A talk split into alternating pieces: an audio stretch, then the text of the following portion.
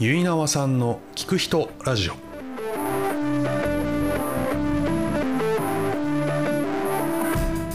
皆さんこんにちは。結縄さんの聞く人ラジオのお時間です、えー今回は安西農園安西淳さんにお話を伺いました。えー千葉県館山市でえー6代続く農家を営まれている安西さん。えー元は農業が嫌いだったというえそうなの？というところからお話は始まり百貨店の丸井でお仕事をされていたことや好きなことそしてこれからの生き方についてなどさまざまにお話をいただきました。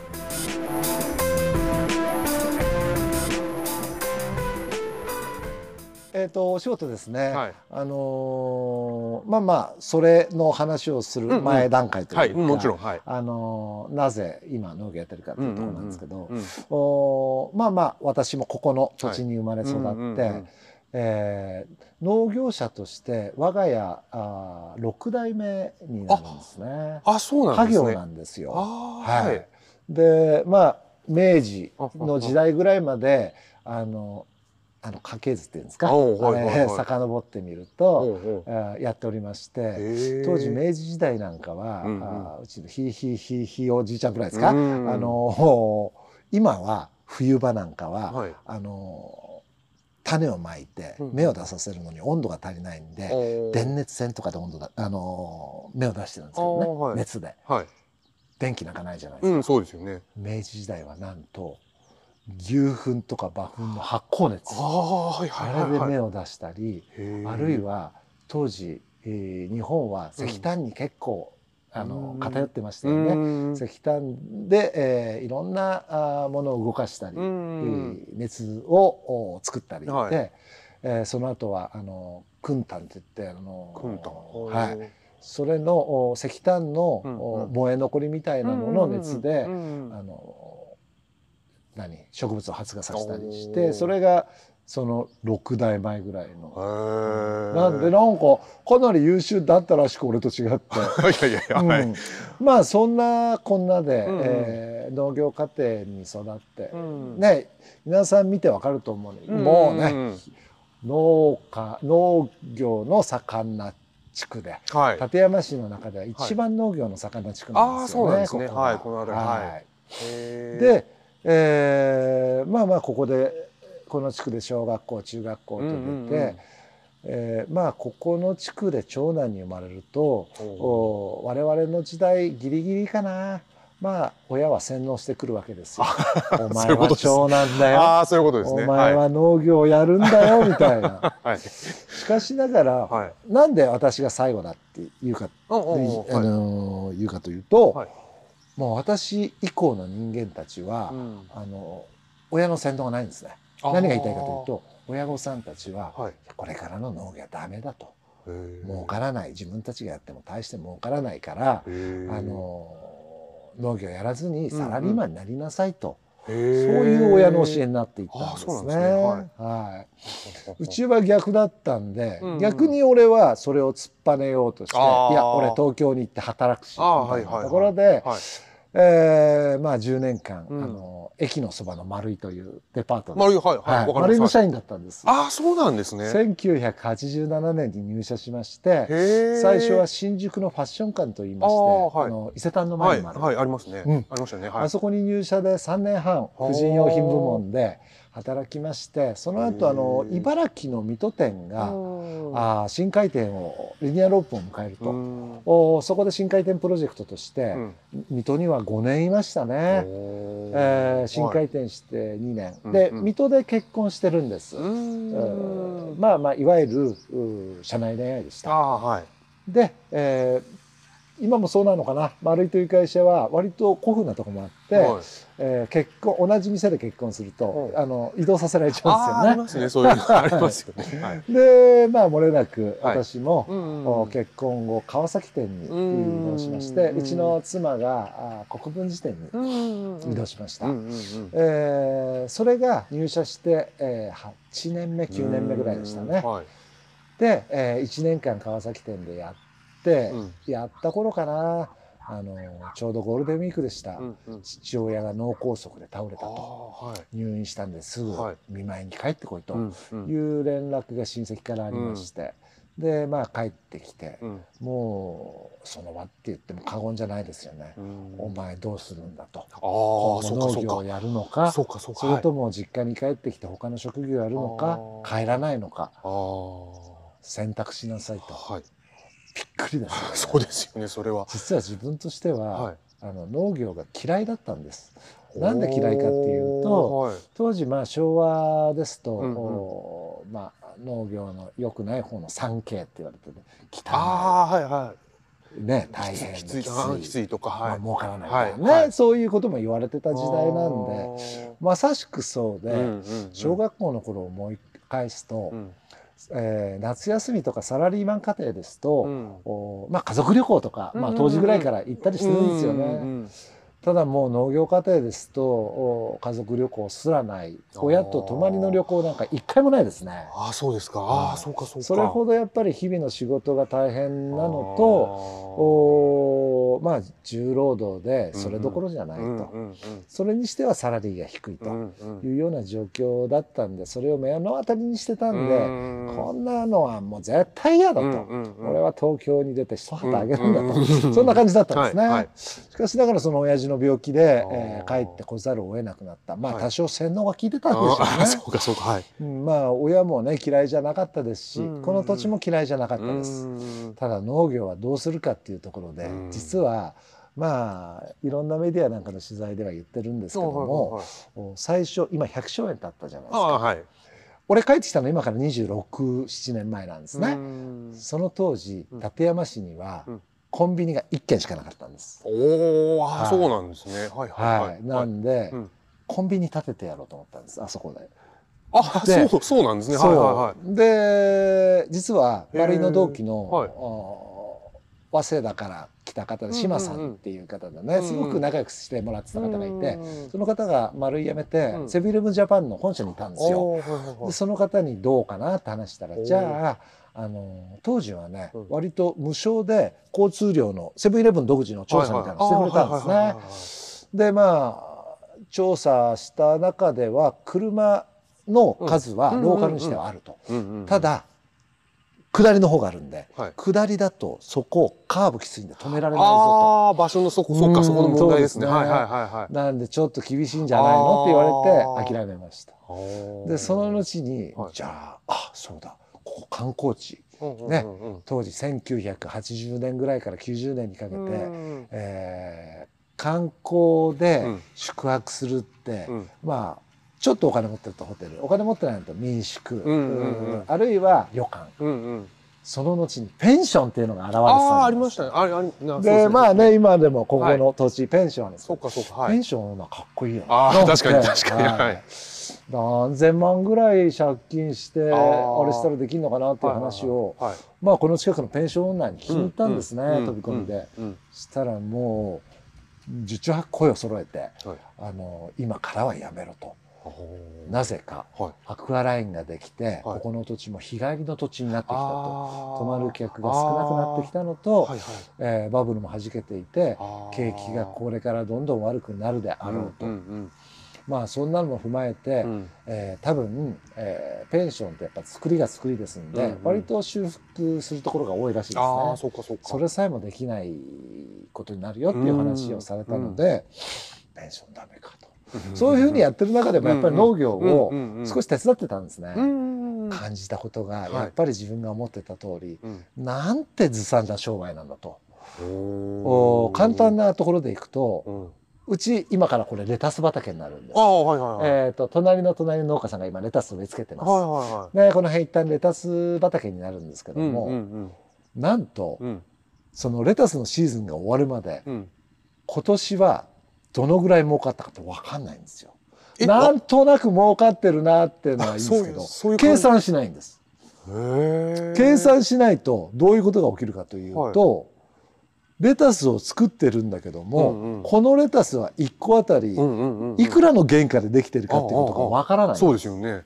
はいはいただ農業は少ししょうがないところがあってはいいわゆる相場制って言われてうんうん。いるように自分で価格をつけられないんですね。あー市場がってるあはい、ー市場が競りで落とした金額がそこから何パーセントか引かれた金額が自分の収入になるから今今年はレタスたくさん植え付けたから収入も上がるぜ。じゃなくて、そのの年にうん。例えば、えー台風とか何もなく豊作だったら、はい。じね、需要と供給のバランスが崩れてねそうですよね。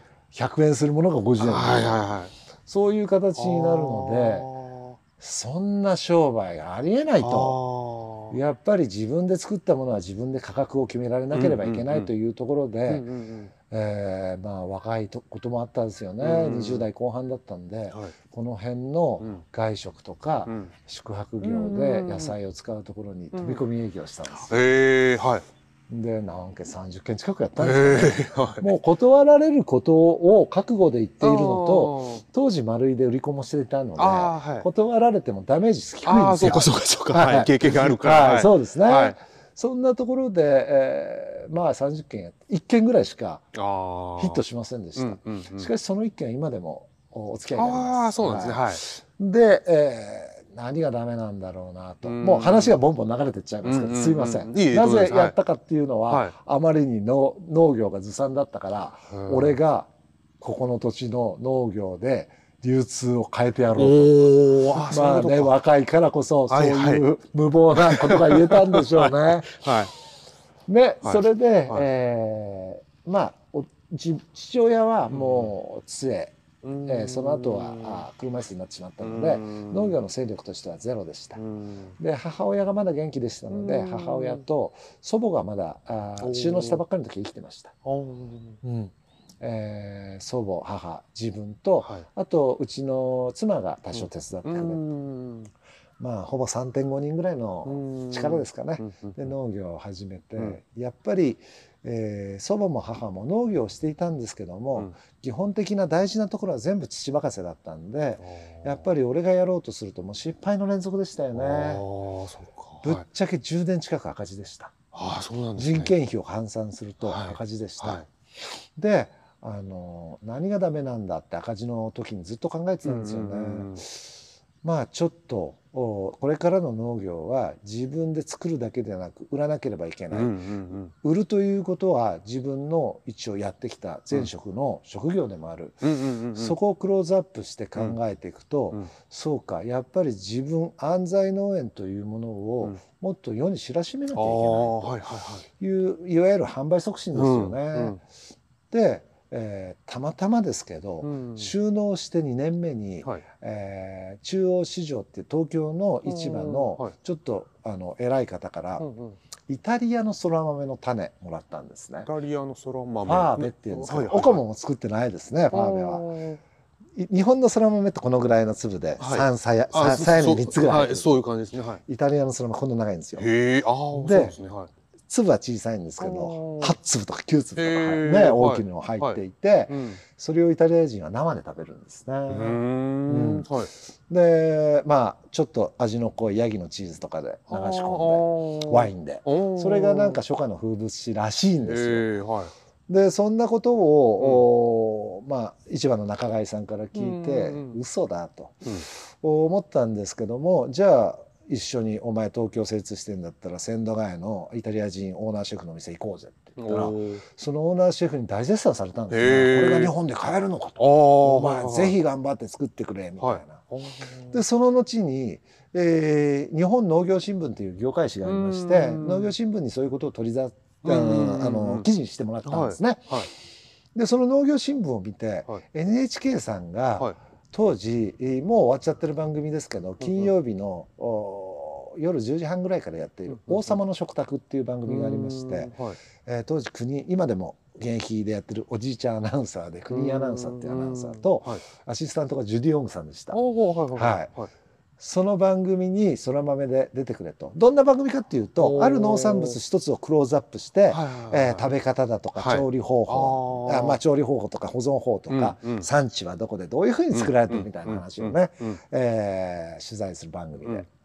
うんで35分番組でうん俺 VTR10 分ぐらい流してえー安西の流して。で当時その国アナウンサーがまあ小生意気だったからでしょうね。まあ面白いと。もし東京精通してはい。渋谷の NHK のスタジオ来れるんだったらまあ遊びに来いと。ええはい。この番組ははい。35分ぐらいだと NHK は一本撮りやるんだと。一発撮りなんおうでおうおうそれはすごくためになるから見に来いって言わうれて、ーん。まあ、俺も生意気だったんで じゃあ国アナウンサー俺見に行くから スタジオ弁当食わしてくれとかね。そんな話を、はい。はいして、えー。ーまあ、渋谷にうん。うちの、ね、妻と行きました。うんうんでたまたまその時のゲストがうん豆、えーイタリア人って結構豆が好きでうんイタリアの豆イタリア人、うん。思い浮かぶのが一人いると思うんですけど、えーちょい悪親父のパンツェッタ・ジローラモさん。はいジローラモさん。当時まだちょい悪とか言われてなかった時代です。す。まだねイタリア語講座やってるぐらいかあな。ーはい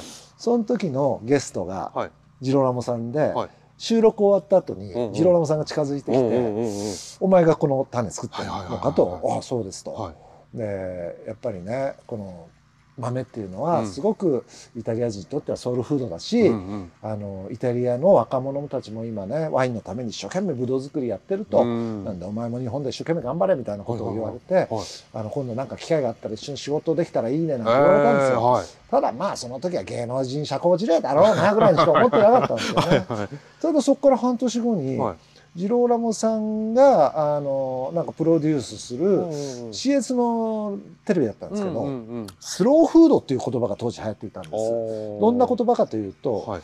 我々はよく例えばマックとかああいうものをファーストフあードと言い。ますよね。はい。スローフードってそれの範囲語ではなく、うん。うんもうちょっと意味合いが違って、うん。えー食に対してこだわるとか食に対してじっくり、うんうん。あのー何会話も交えて、うんうんうん。えーゆっくり食べるっていうよりも、うんうん。おー楽しむっていう方なんですよね。はいはいはい。それ英語ですけども、はい。あのイタリア発のああそうことなんですね。ではい。割とその時、うんうん。あのブームで取り沙汰されてました、うんうんその番組を作るのに、うん。あのこだわりの農家っていうところでテレビが出させてもらったんですね。でそれが2本目だったかな、はい。NHK の次に、うんうん。そうするとうん。ちょっと分かったことがあって、テレビに出ると、はい。お当時はまだネット社会ではなかったうんうんんで、うんうん。30あ2025年ぐらいうん前か。な、うん電話とかがすっごい問い合わせあるんですね。ああそうか。はい。うちにちょっと商品入れてくれないか、はいはいはい。で「いや俺金額つけられないからいくらでもいいからいいね」なんですよね。お日本でなかなか買えない。そっかそっか。じゃあ普通のその豆キロ5600円だけどうんうん。1000円でいいって言ってはい1000円なら安い買うと。おおあこのはい。テレビ出演ってはい。お金のかからない販売促進じゃんあ そうですね。気づきまして、はいはい。実はそこから、はい。あ今年にかけてもうんあの NHK、はい。あるいは民放全部含めてうん。うん38本テレビ出てうわあすごい。う ん まあね、はい。池田さんのご存知な番組例えば「えー鉄腕ダッシュ」とかあはいはいはいなんだ夜の番組だとなんだろうあの夕方の相葉学とか「えー金スマ」とか、はいはいはいあ昼間の「ヒルナンデス」とか「ー。昼ご飯とか「ご飯ジャパン」とか「それダメ」とか、ほぼほぼそういうの出てるんですよ。あとあのニュースで得する人損する人とか、うんその度その度に問い合わせでお客さんが増えるんですよ。そうか。面白いなと。はい。で俺は一つちょっとそこでも理念があって、はいはいはい。俺はそこでテレビに出る時に、うんもちろん安西農園を広めるために出てるんだけど、うんそれだけじゃ面白くないと、うんうんうん。この地域をコマーシャリングしたいなとあ思ってあなるほど。はい。あのねあの試すんですよ、はい。こういうふうに取材があるでうしょ、んうんうん。取材の中で、うん。俺ずっと「立山」って言葉を20回以上使おうとか。ああなるほど。頭に入れて。あなるほど。いや実はですね私が住んでる立山がですね、はいはいはいこの立山の大地がはいですね、はいはいはいみたいに意識的に入れていくわけですそうなんです。はいはいそれを続けていったんですね。でみんなそれ知らないんですよ。あまた安西がテレビ出やがってと。俺は間接的にうん。地域をコマーシャル、コマーシャルにしたいし、うんうんあのプラスこんなことがあったんですよ。うんうん。この辺で取れるレタス一応ブランディング一生懸命して神戸レタスっていう、ああもちろん。はいはいはい。ありがとうございます。はい神戸レタスって昔言ってなかったんです。そうですよね。うはい。ん。今から20年前は、うん。神戸のレタスとかね。そういう言い方。はいはい。神戸産のレタスかね。実ははカンベレタスってうん。私とそこにオーパピラージュっていう宿泊施設があるんですけど、はいはい。そこの社長とブランディングして作った名前なんあそうなんですね。これあんまりね、あのーみんな知らないんですけど、はい。農協さんもはい。後出しじゃんけんで、お始めたんですあそうなんですね。ではは。まあまああーそのカンベレタスという名前を俺は広めたいと、うんうん。まあレタスに関しても取材がうちに来る、うんテレビに出る、うんその時に俺は、えー立山の冬レタスとか、うんうんうん。あー安西の上に作るレタスと言わないで、うん。もうね本当に30回ぐらいカンベレタスって言い続けたんですよ。はいはいはいはい。したら、はい。閉めたと思うことが起きたのが、うんうんうんう。んあのーよくテレビ番組って料理番組、あるいはそのなんだろうな、えー地区えー地方のうんなんか特殊なものを,、うん。を放映する時って、うん。上の方にあの顔写真が出て、あの要するにコメンテーターみたいなあワイプみたいになりますね。専門はいはい専門職の人がはい。よく喋るじゃないですか、うんうんうんその時は料理研究家の男性の方がはい。ここのねワイプ映ってるみたいな。はい。あの喋ったんですね、あのこのね野菜はこういうふうに食べると美味しいんですよみたいな、うんうん。その人がなんと、うんこのレタスはですねって言わずにこのカンベレタスはですねって言ったんですよ。おー。よしここまで来たなと はいはいはいはい。思いましてね、はいはい。まあそんな楽しみも自分の中だけで探りつつ、へあーのまあ自分をブランディングしていきながら、はい。あの商品を広めていったといいうような経緯があります。はいでやっぱり自分も何年かやっていると、うんうん。いろんなとこに呼ばれてちょっと話してくれみたいな時には、うん。うんうん先ほど言ったようにあの工業製品はうん。やっぱり販売元が金額を決めるんだと。農産物もこれからは自分で金額を決める世の中にしてはい。自分で金額決めなければいけないのはうん。絶対に損益の分岐点を下回っちゃいけないんだよと、うんうんね、利益は取らなきゃいけない、うん。利益を取ろうとしてつけた値段でうん。もし売れなければ何かが悪いんだと、ああそうかそうか。儲けすぎなのか、はいはいはい。こだわりがないのか、はい販売の仕方が悪いのか、はいはい。要するにね何かが悪いどこかしらですよねはい。そのどこあの値段を下げるのは簡単だと、うんそうではなくてどこが悪いんだっていうことを考えることを農業もしなきゃいけないんだよっていうことをうんいろんなところで講演で言い続けてきたら、はい。結構面白がられて、うん。その時30半ば過ぎでしたかうんね。いろんなところで講演しました。うん。まあそんな感じで農業始めました。長いですね。あーいやいやこれだけでいやいや15分喋りました、ね、いやいや本当にすごい。あそういうことなんですね。はいはいへえうん。じゃあもうそのやっていく中で、まあ、試行錯誤を重ねていきながら、例えばカカンベレタレタスというもののブランディングしていったりとか。そうですね。自分のトウモロコシをブランディングしたり。かそっか、はい。そっか。じゃあもうもうそこの時点ではもうししっかりと農業をもうやってでその前の丸いの経験も生かしながらって、やっぱそこの経験は大きいですよね。大きいし絶対。なんだろう、俺他の人と違うことをやれているのは、うんうんうん。全て丸井さんのおかげです俺実はあの大好きな会社だったんです。俺ここであのまあ今こういうふうにやってますけど、はい、父が倒れてなかったら退職までいようと思あってでまあまああの高卒で入ったんですけど、うんうんうん。そこそこ出世頭で、うんうんうん例えば当時ん80年代後半うにん。新宿店でうん。自分が丸井行かれたことあります。もちろんです。はい。丸井のカード持ってらっしゃいます。あカードも持ってないですけど。おさすが。なんで？あのいやあの断るの大変なんですあれ。ああそうなんですね。丸井にはいはい。あの丸井のカードを俺月にお客さんからはい。120何枚獲得してるんです。そんなのギギネス持ってたんです。今ほらカードの携帯も変わっちゃったりなんだりであーはい。あのまあ取り消されてるんですけども、当時だから90何年まであの丸井新宿店ファッション館の安西淳がそそういうことですね。ギネスをずっとあのなんだろう。ね抜かれてなかった。まあそんなことだったり、うんうん。あの丸いで面白い話なんですけえ。ども、ん今はどうだかわからないし、うんあの大丈夫だと思うんですけど、うん。昔はほら今みたいにあのセクハラパワハラコンプライアンスなんか緩いもんでああそうかそうか。丸いも当時はノルマがすごいきつかったです。ああそうかそうか。はい。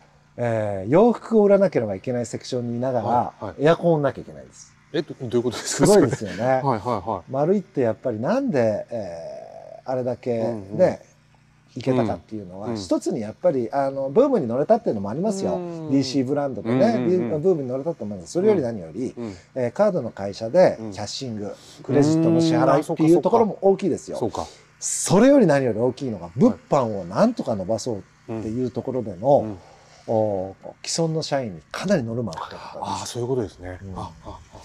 えー5月6月でエアコン1人1台売らないとはい。評価が落ちるんです。ボーナスに影響するんです。そんなことがあったんです。だからみあそうなんですね。んなあのーエアコン？はい。雑貨売り場だろうが何だろうがエアコン売れないと自分で買うんです。ええ当時 インバーターエアコンがはい。安くても25万ぐらいする時代うわはいですはいで俺も1819で入社してはい。売れるわけないじゃないですか、うんうんうん。ちょうどその時姉が結婚したんで、うん。まあ結婚の祝いとしてああねえーインバーターは買えなかったんですけど、うんうん。1718万のエアコンをプレゼントしましたよ。うん。で、あのー思いました、うん。こんなことやってたらこの会社に入れないと、うん。なんとかしなきゃと、うんうん。おそのなんとかしなきゃ思ってる時に、うん。やっぱり性格がこんななんで、うんうん。東京の新宿にいたらチャラチャラ遊んでるわけですよ。まあ仲間もたくさんできて。はいはいはいはい。あな遊んでたあることに気づいたんですね、うんうんう。んもう当時はもうディスコブームでもあるし、うん。そういうふうにえー夜通し遊んだりすると、うんうん。女の子たちの友達が丸以外のね、うんうん職種が割と限定してくるんです。うん看護師今の。うんうんなぜ看護師か。うんうん。実は看護師ってやっぱり東京の方だと、あのー総合病院で大きい病院だとかだと、うん2交代3交代の病院ではい。夜中勤務しなきゃいけないとかありますねよありまそうすると当時20代でもかなりいい金もらえてたんですよ。ああ稼ぎがそっかいいんですね。はい。はいはい。プラス、はい。みんなそうすると一人暮らしをするんで、うんうんうん。あの当時は、えーマンションアパートって、うん。エアコンって標準装備じゃなかったんですよ。ああなるほど。ついて自分で入れなきゃいけないですね。はい。あでなるほど。昼間寝なきゃいけない。はいはいはい交代で、はいはい。夜出勤しなきゃいけないから、あ。それをはい。知っちゃって、はい。えーあれやっぱりねあの清水会っていう催し物がある時に電話帯とか組まれて、うん。あのもう今ね割と電話でいろんな、うん。あの押し売りかかってくるじゃないですか。まあはい。まあそれもどきを丸井もやってたんですよ。よぜひ。丸井それは丸井のカードの顧客に対してだから割と喜ばれるんうんですね。で、えーある時上司に、うん。えーちょっとうん。売り場での時間、うん。安西1時間抜けさせてくれと。うん俺今年必ずはい。ここの自分のセクションのうん。女の子たちの分のエアコンも必ず制約ささせてあげると。だから上司に頼むからうん。2週間でいいからうん。1時間ぐらいくれと。ではい。本当はやっちゃい今は絶対やったらこれな当時丸いってカードの会社なんでいうん。カードのデータがごっそりあるわけですよ。はいはい。情報が。はいはい。それでアパート一人暮らし看護師。それも はいはい。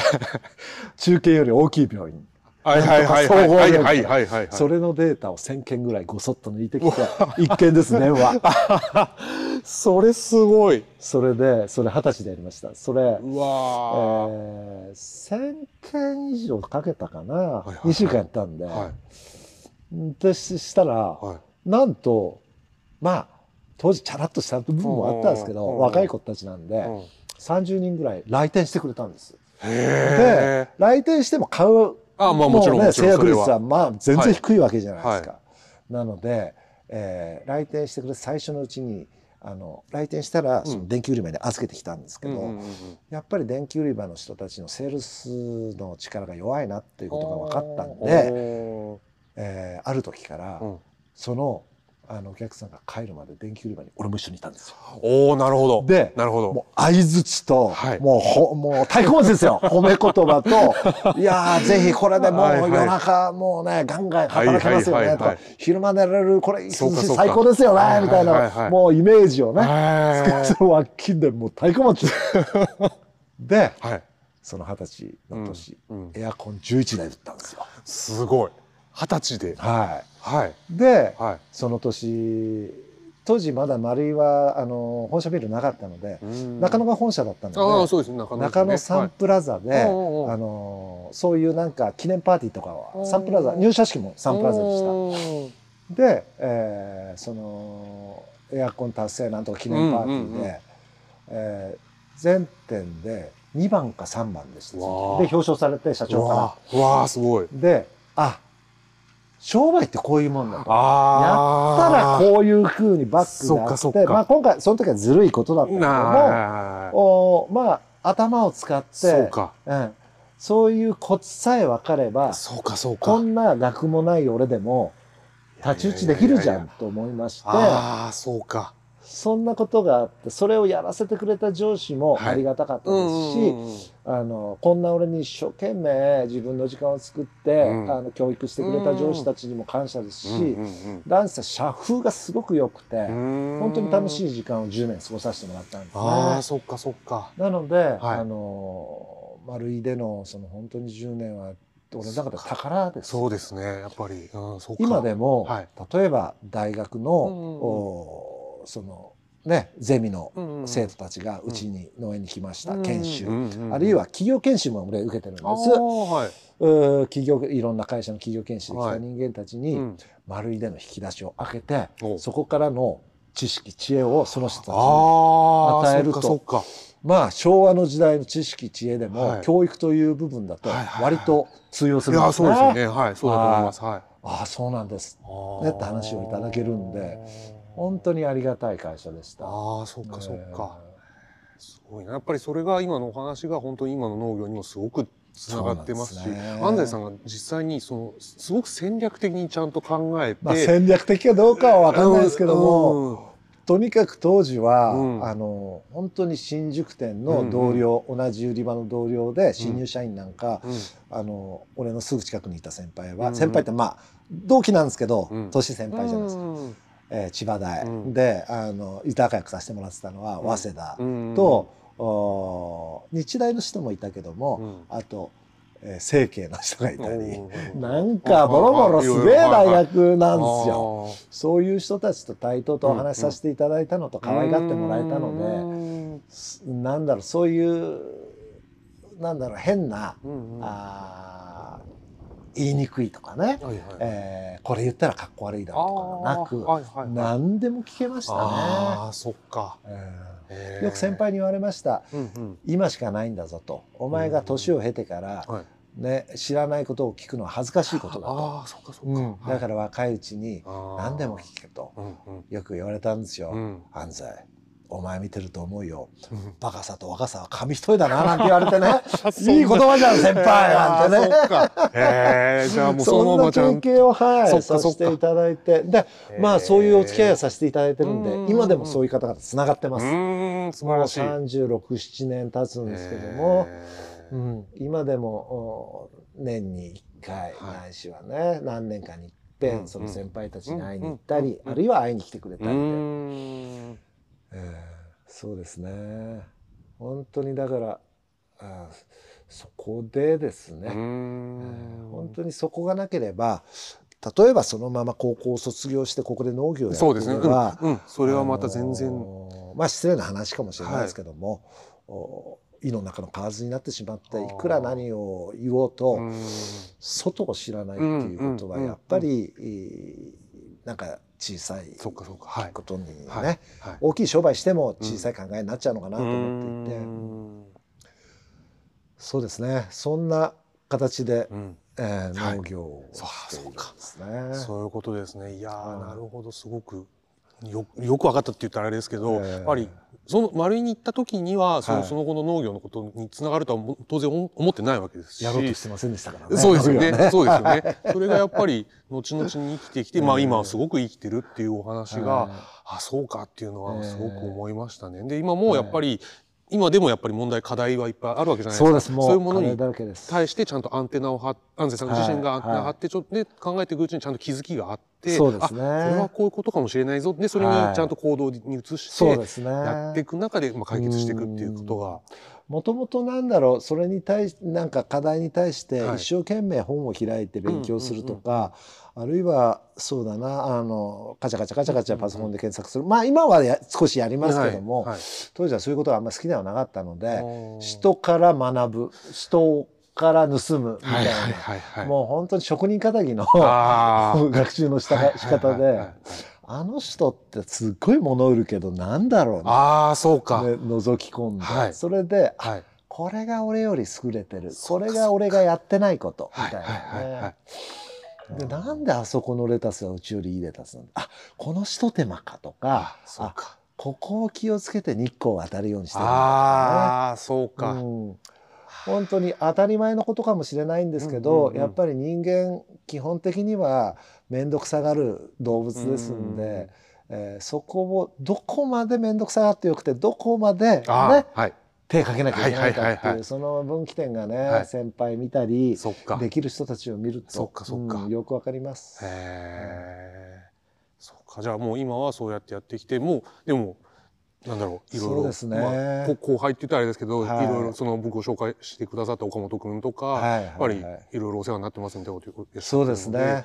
岡本はね本当になんだろう一番最初は、うんうん。俺多分この地区で岡本、農業始めようって決意して、うんうん。えーこっちにまだ引っ越さずに、うんうんうん。四国にいる時にはいはい。彼と俺はい。会ってるんです。ああこのそうなんですね。えーどんな話かというと、うんうん。彼が農林水産省を退社して、うんうんうん。えー農業面白そうだな、うん。ぜ着手したいと、はい。おそれで俺素人だから、うんうん。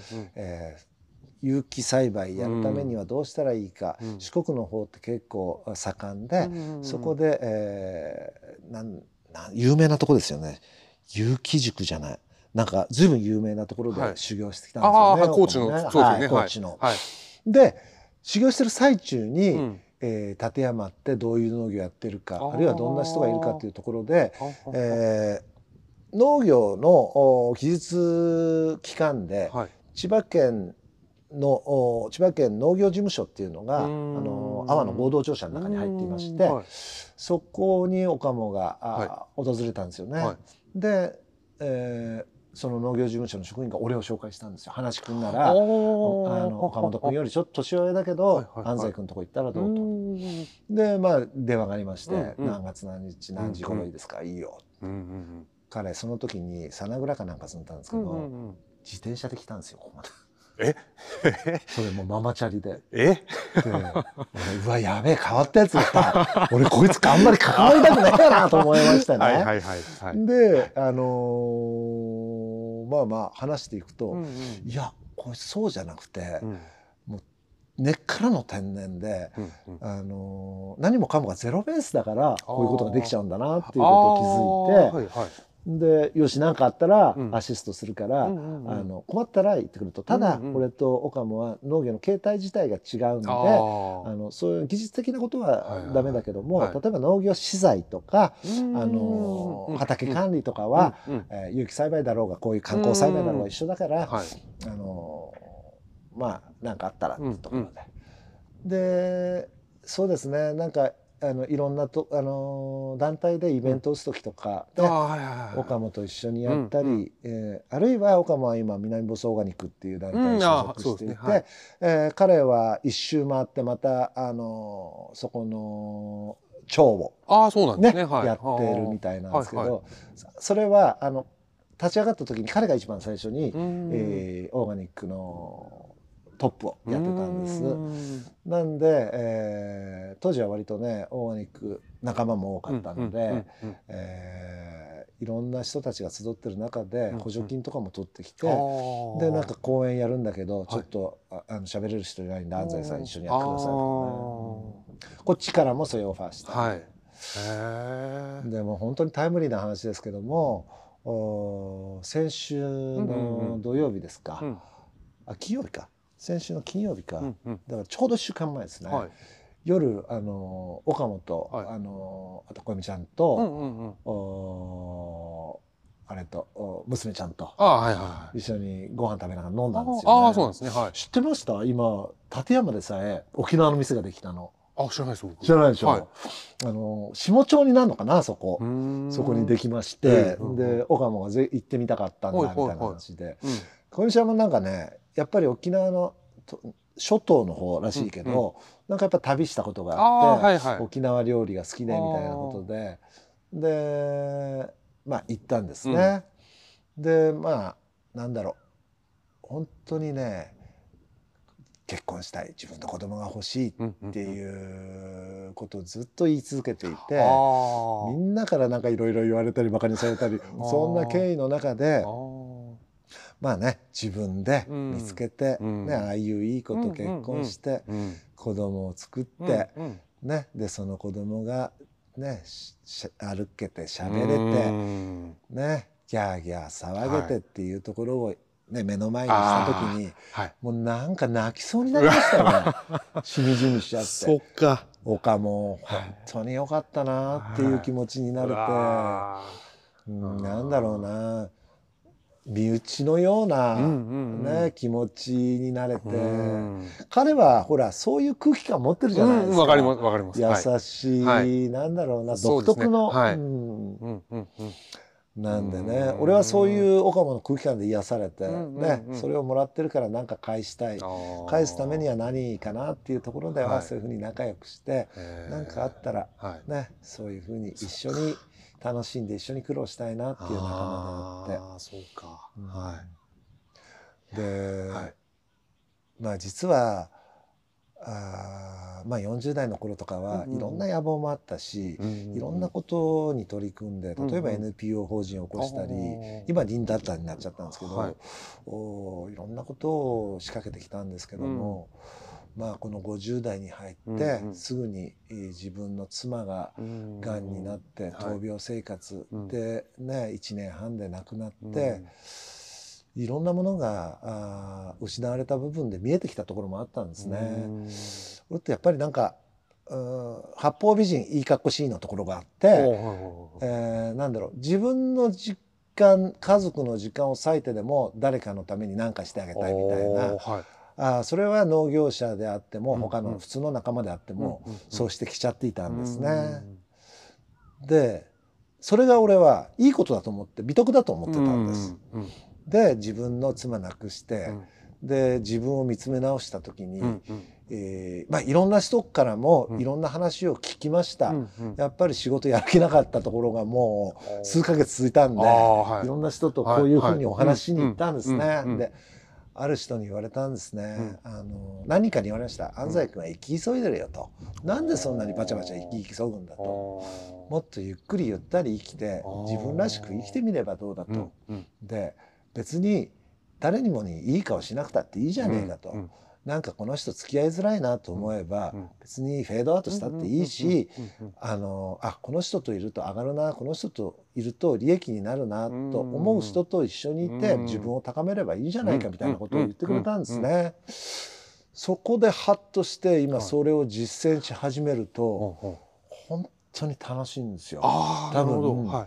そういう今心意気というかあの精神状態でいるから、はい、その岡本がね成長の時にそういう気持ちになれたのかなっていうところもあってぱりね妻命かけてねそういう財産を俺に与えてくれたなと思って、うん、なんかあの多分ね、うん、いろんなことを端折っちゃってるんで今俺。まあね言う人は、ね、あいつ何やってんだやこれもやりもしないでみたいなことも言われたりあい。つやり方なんだよあいつのやり方はとか言われる言ってる人もいるかと思います。現に多少話も聞こえてきます。ただ以前はすっごいそれ話が聞こえると憂鬱になったんですけど今や全然憂鬱にならないんですね。あ申し訳ないと、はい、申し訳ないっていう紳士的なスタンスは取るけども、申し訳ないけど俺もうできないよと、俺は俺の生き方で生きるから、それで、えー、付き合えるとこだけ付き合ってください。すいませんって素直に謝れて、素直に自分の行動に自信を持てるようになりましたね。50代になってそれができるようになったのはすごく大きくて。だからこそもう今実はすごい忙しいんですよ。なんですけど、はい、お昨日、はい、丸一日。あるいは今日の午前中までね、はい、行ったりできるような、はい、あ時間をあえて取れるように。そっか。うん。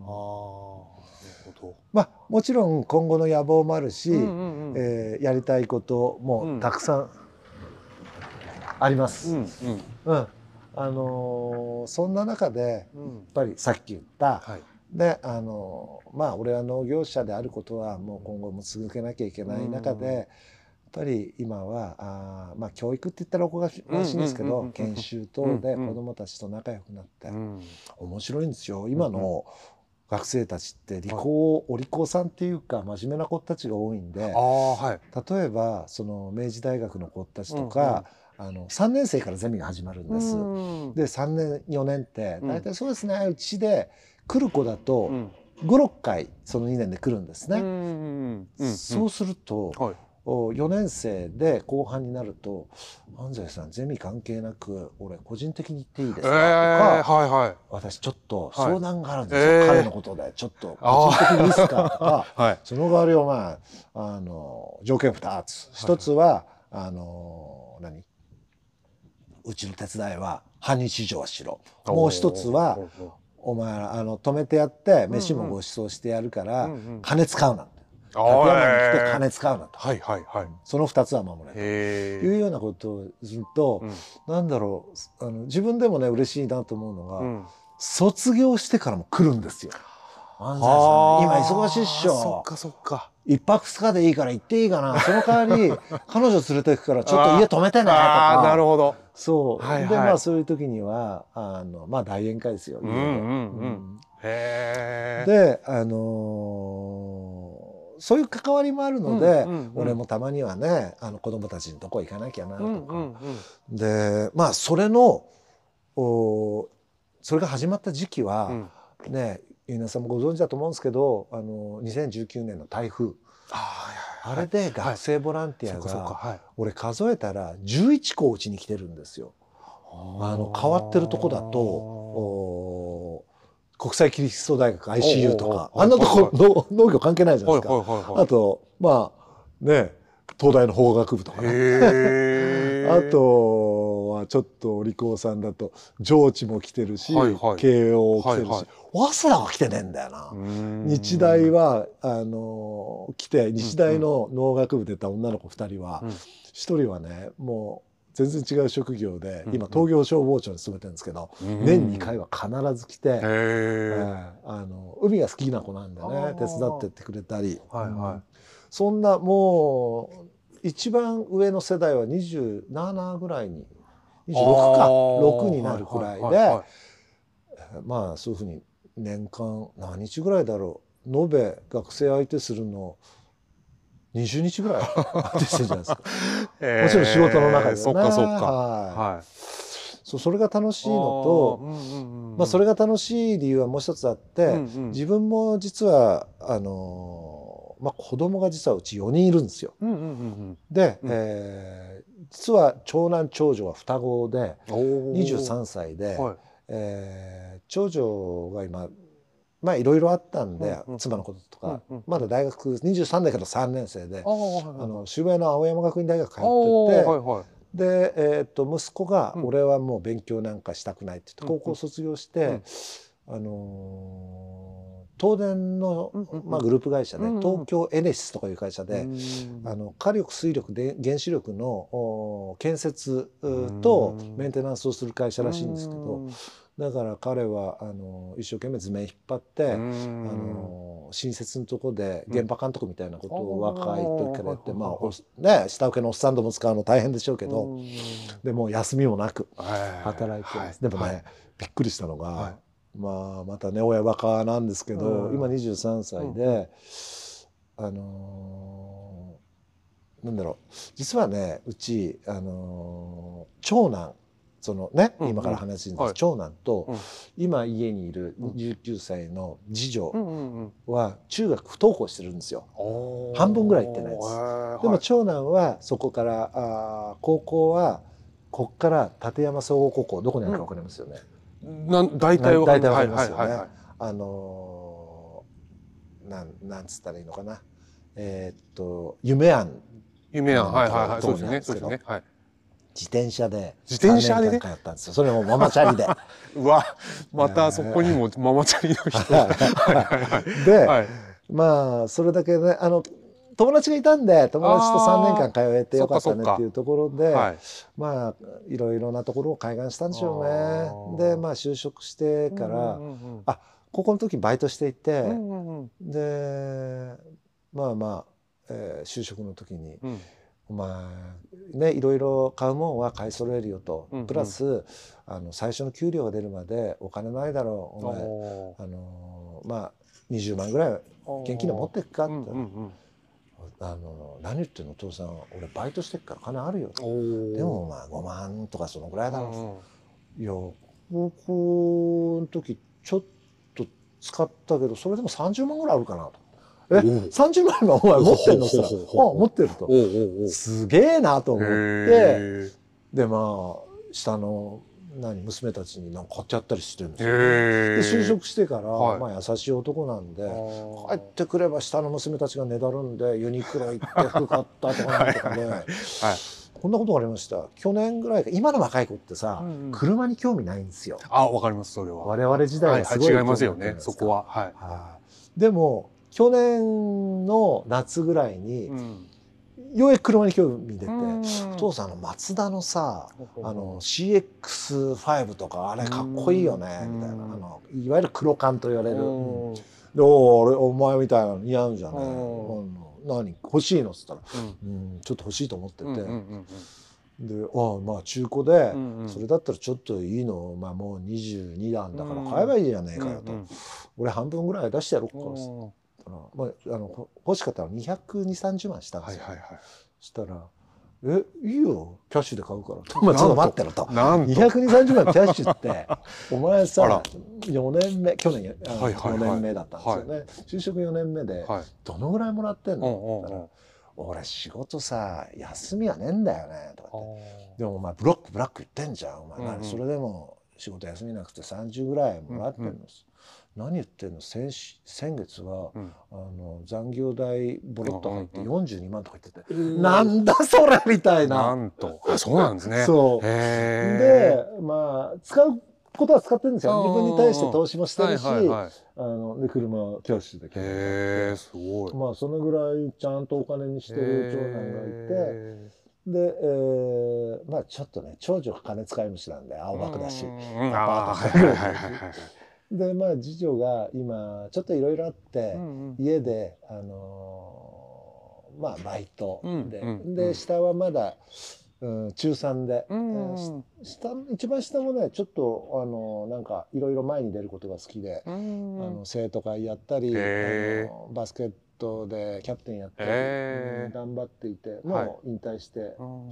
あれですけどうんね進学、進路ですけどね。はでそういう子どもたちと接してると、うん。やっぱりあの今の大学生って同世代じゃないですか。まあそうですよね。はい。あのそうかそうか。俺も勉強になるんですよね。ああわかりますそれは。はい。こいつみたいなやつってこうなんだ。と、はいはいはい。じゃあこういうふうに接すればいい。自分の子供に対してはこう言えば納得でき、してくれるああそうかそうか。うん。はい。でその中でもちょっとこいつ優秀だからうちの娘と話させてな。ああはいはいはい。そういうね。あうんなんで今や俺のその若い子たちの仲間、うん。ブレーンはう、ん。ね優秀なやつは東大の法学部うん。から出たやつから、うん。でまあね東京消防庁はいるしそれこそねあのディズニーランドの中で働いてるのもいるし、うん。いろんな方面で活躍されてて、六本木でねある飲食の店長やってるのもいれば、へうん。なんかすごく幅が自分としても幅が広がったし、うん子どもたちに紹介して子どもたちも今後、ああ絶対にそうですよね。あお父さんそういうふうに仲良くしてくれててありがとうと、うんうんすごくこの人たちと付き合ううと、ん。あのなんかプラスになるなっていうことはそうですね。はい。言ってくれるるのかなみたいな、うんうんうんうん。思ったんですけど皆さんってやっぱりこういうことやってるんだって聞き上手ですよ 急にありがとうございます。はいはいはい。はい一応こんな感じなんで。ね、はい。やっぱ話しやすい人あーありがとうございます。ああまあいますね。すごい上手ですね。あいやあと一つぐらいなんか質問していただいてあ答えたいです。じゃあはい。あの好きなことあ好きなことですね。何ですか？はい。あのー今までやっぱりあのね学生時代から社会人ね、えー結婚して子供ができてっていろんな趣味も持ってたし、うんいろんな好きなことがありました、うん。えーでも総称すると、はい。もちろんあのまあこういう体してるんでスポーツも好きです、うんうんうん。ねただもう一言で言えば俺は人が好きですねああそうか。よくいろんな人に「はい。人ったらし」って言われるんですよ。そういう言葉今使われるじゃないですか、はい。俺分かんなかった。意味分かんなかった、はいはいはい人はったらしってなんか女ったらしみたいでやるじゃないな まあまあ女ったらしだからしょうがないかみたいなね。まあまあ、はい。そんなですけど、いはい。お逆に今は人ったらしって言われることがちょっと嬉しかったあありして。いてそうかあの、はい。人と関わるのが好きででもちろん人と関わった時には昔はね、うん。えー損得なしに関わって、うん。えーそれでいいじゃねえかだったけど、うんうんうん。今はお互いにうん。俺と関わることであなたもなんかプラスになることがあって俺もあなたと付き合ってプラスになることがあって、はい。その中で、えー仲良くなる、うんうんで、うん。この仲良くなったのからどんどん輪を広げていって、うんうんあなたとは全く関係ないところでここで仲良くなった人がいるんだけども、あなたとすごく合いそうなので紹介しますみたいはいなはい。そういう人の、そうかそうか。はあねあのプロデュースじゃないですけど。ね。ご縁をつなぐというはいかそういうことですね。ははい。いはいはい。それが割と楽しかったりしますよね。学生同士つないでうんすごく仲良くしてもらっあてもいるし、あーそうかそうか。うん。はいやっぱりできる人を見てると、うん。そういうことが上手ですよねみんなね。ああそうかそうか。うん。はい。やっぱり今回あのお世話になった明治大学のそうんうんうんうん。の本庄教授本庄ゼミのね、先生も、うん。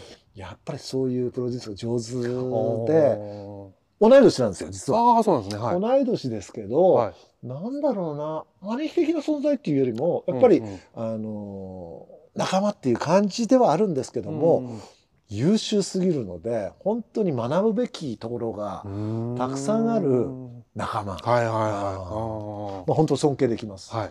あうん。ーそっか。で、えー本庄先生も、うん。いや安西さんみたいなねそういうなんか農業ってうん。本当はかっこいいうん職業なのに、うんうんかっこ悪く見せちゃってる大人たちがいると。でもかっこいいんだよって見せてくれる大人って素敵なんで、うん。うん。えー学生を連れてきたいんですみたいなことを言ってくれたり、うん。はい。はいあ俺はこれでいいんだなって思わせてくれたり、うん。うん。ええ。なんで自分も上がるし先生も上がる、うん。これすごくお互いにいいよねすね。はい。みたいなところで、ああとはね好きなことー良しとすること、はいはい。まあよくほら格言であったり座右の銘であったり、うんそういう話ってあるじゃないですか、うんはい。はい。まあ、こういうインタビューでもよく聞かれるんですけども、おー例えば、はいあー仕事で行くと、うん。これやっぱり丸いの時から、うんうん。あのまあ、自分の座右の銘にしてる言葉がありまして「えー木を見るに瓶」っていう言葉で、木を見るに瓶あんまり聞いたことないと思うんですけど、はい。ググれば出てきます。これ諸説あるんですけども、なんかあの中国の当時ね、あの昔の戦国時代のあの武将が言ったとか、うん日本の戦国時代の武将が言ったとかいう話であるんですけど、うんどういうことかというと、はい。木を見るに木はあの機械の木です。はいはい瓶はあの瓶章。あ俊ーはい瓶の瓶です、はい要するにチャンスっていうのは毎回巡ってこない。ここチャンスと思ったらあ。もうスッと、あーそういうことか。ええ。はい。チャンスと見極めたら、あのもう何も考えず行けと。あそのタイミングははい。その時しかないよそうかそうか。はいはいはいそのはい木を見るに、はい。瓶章に俊瓶に。そうかそうかそうかそれは商売において本当にあるなと。あもちろんんこのね現在情報社会においてもどんどうんん、ねいいものが変わっていく、あるいはあの人間も変わっていく。うん。中でここだと思った時に、うん。えー動ける。はい。人間でありたいなっていうところで稀にいる頃かららそれが商売としてのあ財の目ですね。そっか。そっかあとお自分が今うん。いろんなこういうプロデュースしたいんですとかね、ねえーこういうふうな販売促進し,、うんしてますとか、あるいはこういう仕事ぶりですし人を伝えてますみたいなな話の中で、うん。そこでのおまあ格言じゃないですけども、うんうんうん。言葉は、うん。あの近江商人が発しうんうん。た「三方よし」っていう言あ葉。あ散歩よし。はい。これはね、あ有名な話なんですけど、はい。よく今ね、えー仕事の、ね、現場、うん。ビジネスでは、うん。それと、えーそれだとウィンウィンな関係で入れるよねと。ウィンウィンですとやっぱり二方向がいいってだけじゃないですか。はい。はい。やっぱり世の中ははい。絶対、えー線じゃなくて面で動いてるものあとやっぱりこことここがあったらもう一つがあって、うんうんやっぱり面で動いていかないと、うん。お組織も動いていかないんじゃないか、うんうんあるいはお客さんもちゃんとつかめないんじゃないか、うん。例えば自分が物を作る、はい。自分が託す業者がいる、はい。お客さんがいる、はい。3社がはい。いいねと、例例えばその「いいね」が金銭的に儲かって「いいね」もあれば、うん。買って満足度で「いいね」もあると。その「いいね」満足っていうのはいろんな意味合いがあるので、うん。そこで3人が「いいね」を出せばうん。散歩よして出るよねはいっていうところではい。そこはいつもなんかいろんな人が持ってくる企画だとかあるいは自分があー打ち出そうとする企画、は仕事に関してうん。まずそこ考えますうね。ん。これって誰がいいと思う、はい。俺、えーあと誰誰と、ちょうどお部署の違う3つがうん。いいねと思ってくるんだなと思ったら、うん。よしそれ行こう。そうかそうかそうか。そういう考え方で動いてますね。そうか。あとやっぱり物の見方でこれは丸いの時にね上司に教わった話で、うん。やっぱり物って遠くからああの近くで一生懸命こういうふうにね細かいものを見た後は、うん。必ず遠くから見見なさいと、はい。ミクロとマクロとかね、はいはいはいそういう言葉で教えられたんですけどもそうすると物の本質が見えてくるよっていう言葉だったり、うん。あるいは何かをやるときには、うん。あの人物策であったり人物金であったりね、はい。それのおあの順番でうん。物事を進めていきなさいと、うん。うん安西なんで最初どっちも人が来るか分かるかと、うん。一番人が大事だからなんだよ。っていうことをねそう教えられたり。そうか。あとはやっぱりねあのーあれです。もうそれこそみんな丸いの上司の話なんですけどね、うんうんうんあのーなんだ？結局自分が、あのー何かしたいとか、はい。あの動かないと周りの人はやっぱりね、あそうかそううんかそうですよね。あのー見てくれないというか、はい。まずは自分でやりなさいとチャレンジしなさいと。うん。でそれがチャレンジでまず最初に動けた俺チャレンジできる形になった時と、おチャレンジしますし終わった時、うん。要するに結果が出ても出なくても終わった時には、絶対に感謝しなさいと。あこれは上司に本当に叩き込まれて、はい失敗してもうまくいかなくても絶対感謝しなあさいと。あ当時やっぱり子供だから分かんなかったですよね。その意味合いが、はい今は本当によく分かるんですけども。そうかはい。感謝しなさいと。おーそれとやっぱり仕事ってのはやっぱり段取りあのよくね、あのー計画7部実行に3部とか言うけどん。あの当時の上司は、えー段取り8部実行2部だと。言ってましたね。とにはい。かくもう全ては段取りで決まると、うんそれだけ頭を巡らせて、うんこうなったらこう、うん。ああなったらああ、うんうんでうん。いろんな形を想像してうん段取っときなさいってはい。いうことは習いましたね。あーそうか。まあそれは仕事でもプライベートでもね、うん。全て一緒で。うんうんうん。そうかだからそのいろんな言葉まあ教えてもらったこととかがそのうんものすごく安西さんの中に入っていてそうですね。そうですよね。それを実行して成功すると、うん。こういうことかってわかるじゃないああそうですよね。ですか。もうしつこいようですけど、あんまりね勉強してこなかったので、体験しないと。ああそうかそううん。か失敗しないと体験して失敗しないと覚えないんそうかそうですよね。はい。自分の体を通って出はい。てそうで体験し始いいめて言葉だと思います。はい、そうで。す。そううんすごいいやいや全然すごくはないですよ。い。はい。あのねやっぱりいいことって何がいいんだ？悪いことって何が悪いんだっていうことの本質見ていけば、なんだそれは人間が悪いんじゃなくてその事柄が悪いあわけで、あはいはい。えー別に人間ってもうね大悪党っていうのは、まあ、何人かいるかもしれないですけど、はいはいそうですよね。そんなにねこの南房総にはいないし、はいはいはい。自分の付き合いある人はいないと。うんだったら、はい。ね良くなかったことはちゃんと客観的に見て、うん。紳士的に対応して、うん。ね、後々続くようにしていこうよっていうところがそうですね。うん。そうですね。おっしゃる通でもそれでもダメで、りうん。あのいいかなと思うところはね この年になると結構ありますけど。はいはいそうですね。丸井での経験を生かし安西さんならではの農業を続け今では多くのメディアにもご出演をされています、えそして「俺は俺の生き方で生きる」今は素直に自分の行動に自信を持てる。と力強くお話しくださった安西さんの言葉がとても印象的でした。安西さんありがとうございました。それではまた次回結菜さんの聞く人ラジオでお会いしましょう。